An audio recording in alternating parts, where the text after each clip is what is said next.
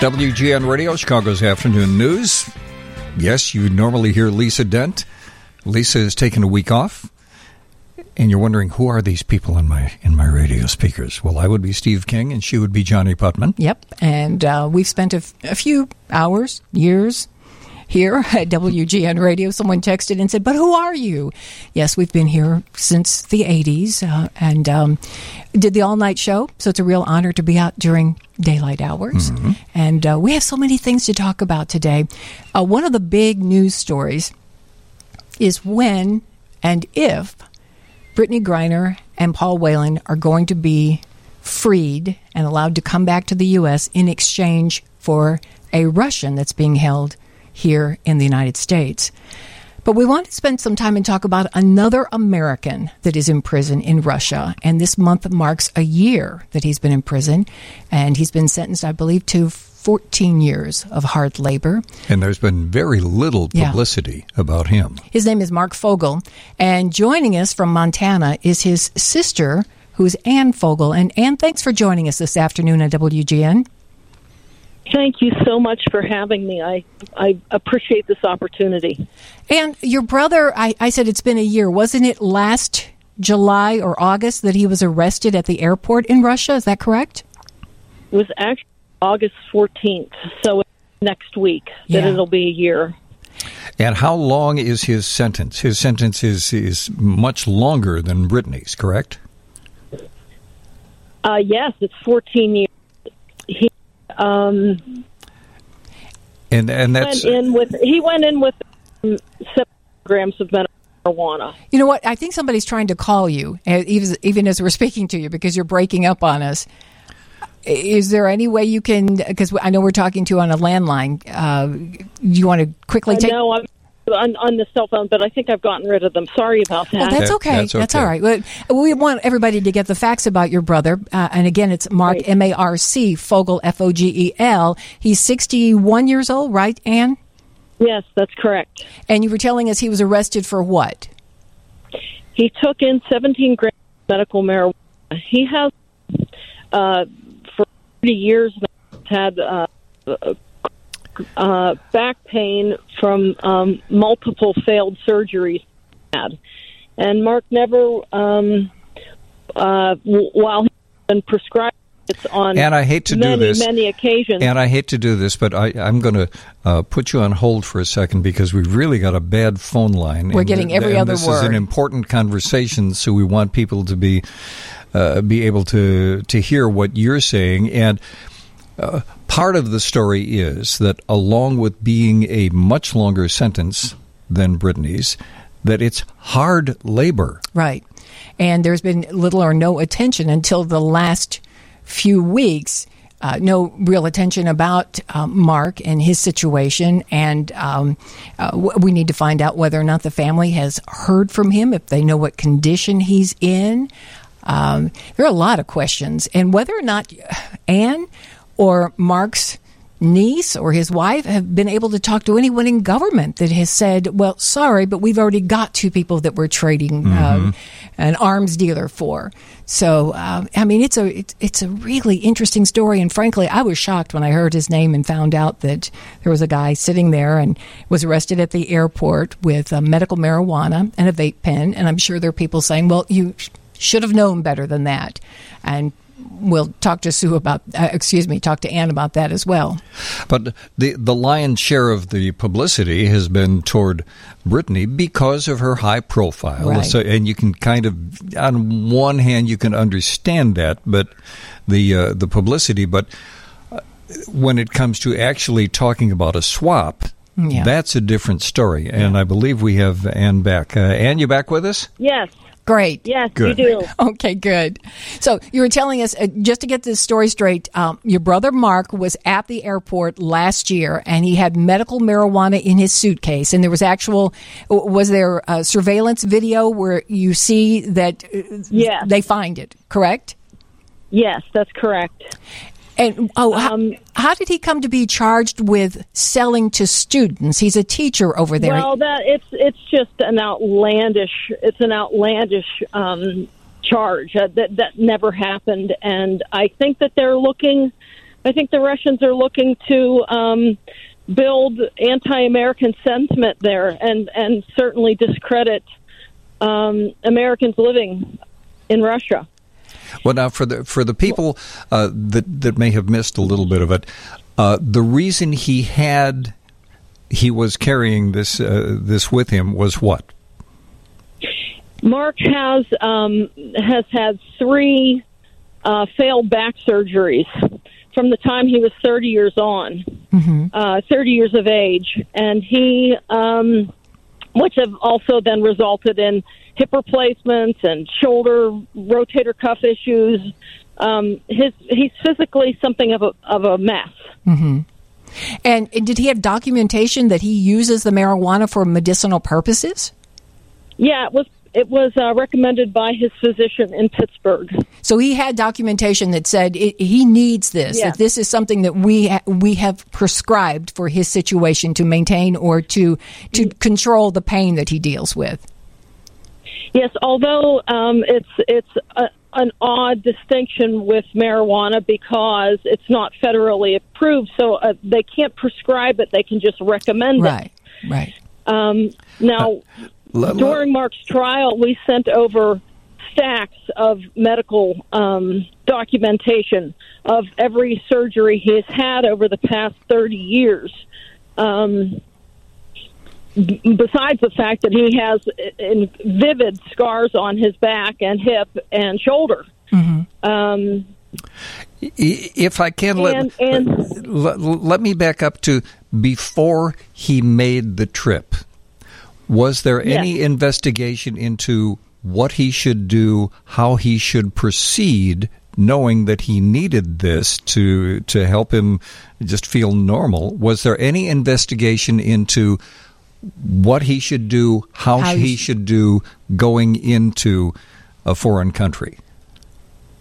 Uh, you know, Marc had lived there for uh, well, he's nine years at that point, and um, I think during the Sochi Olympics, they allowed medical marijuana into the country, and I think that he thought that they were turning a blind eye to it.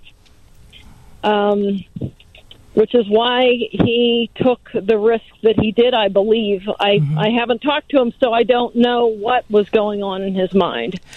And um, has anybody I, talked I, to him in the past year? Anybody in the family had the chance to actually hear his voice? No, no.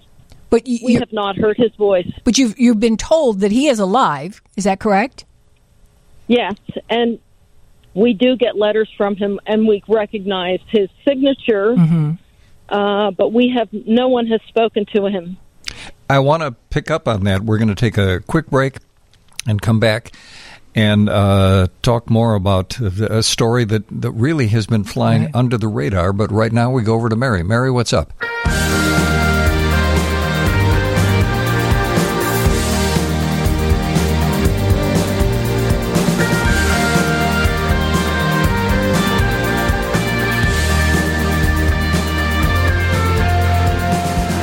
Steve King and Johnnie Putman, and for Lisa Dent on WGN Radio. And we're talking about a story that really has uh, been flying under the radar. A lot of the the publicity has been uh, focused on Brittney and Paul, mm-hmm. and are they going to be part of a prisoner swap? But there are other people over there one in particular we're talking about is Marc Fogel. His sister's with us on the line. Her name is Ann Fogel. And Ann, we just need to clarify a couple of things. Marc was actually at the sure. airport when he was arrested. Am I correct? That is correct. Was he leaving Russia or was he coming into Russia? He was returning for his retirement year of teaching. So he was returning to Russia, and he'd been teaching there for nine years. And um, he this was their final year. Okay, and this was in fact the the first time that he had attempted to travel with with his medical marijuana. Is that correct? Because he thought that they were probably turning so. it. Yeah. Okay. So why have you had any luck talking to anyone in the government to say, could you at least look at my brother's case? And is there kind of a um, a hang up because he's not quote illegally detained? Is that maybe uh, one of the hangups? Wrongfully, det- Wrong- wrongfully detained. Yes. Um, well, apparently, um, we have been talking to the State Department. Mm-hmm. We've visited them on two different occasions in Washington D.C. And what have you been Um, told? Well, we've we've kind of been stuck in the the middle management of the State Department, and not been given any answers as to why he has not been wrongfully detained at this point in time. Um, at 61 and managing, um, we, we really thought that the the Russian uh, court system would. Um, take a more humanitarian view than they did, and we needed to um, run the, you know, let that process take place. We we thought that we were um, making him a more of an asset by bringing attention to it before the trial. hmm So we, in good faith, uh, uh, laid low and let the uh, the judicial system take its course. And of course, when he was um, sentenced to 14 years in a labor camp, um, and who knows where in Russia that would be. Um, Ha- had our government in- advised you to lay low and let the process play out? they did. So, how do you respond? And I'm, I'm looking at text messages, and I'm sure you've heard this because you've been very active on Facebook. People who say, hey, it's the law. He's a smart man. He's a teacher. He should have known better than that. So, what is. I, I think I know how you respond just- to. you know you know the the irony is that is that um, for 30 years he's been prescribed opiates Mhm. and had he taken those he he would probably not be here now um, it was um, it's something that he found that worked for him that he thought he felt was um, a healthier choice in coping with his pain But again, he knew what the law was, but he thought that he, he was he was willing to take that chance because it was something that he needed to function. Correct? he needed the function and like i told like i said before he during the sochi olympics they allowed medical marijuana in hmm so i think that he thought that the the overall attitude about medical marijuana was changing there and he you know he thought probably at worst that they would issue him a fine or kick him out of the country he certainly didn't think that they were going to uh, give him a prison sentence of 14 years And he was arrested prior to Brittney Griner being arrested. Is that correct? that's correct So uh, before she was arrested, was there an effort on your part to say somebody listen to us, hear his story? He's going to be there for we. At that point, you didn't know how many years he was going to be detained. We didn't. We, we thought that he might be released on time served Ah, I see. D- did you get during, ed- for his sentence. did, did you get any response from anyone over in Russia? Well, we have two lawyers there. hmm Um, uh, response: No, we, no. It was uh, the, the the the trial was an absolute sham.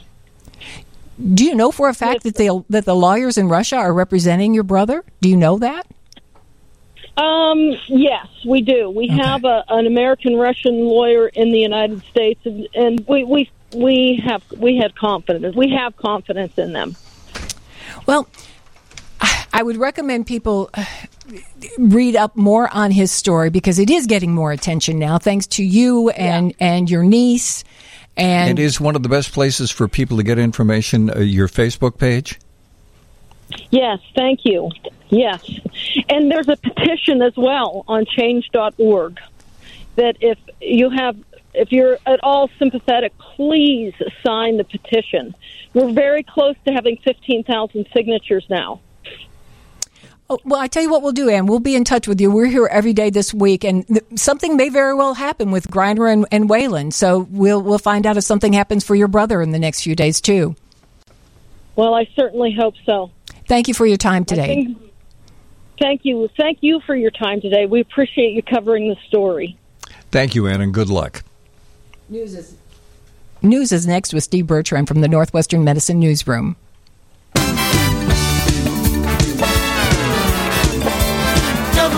WGN.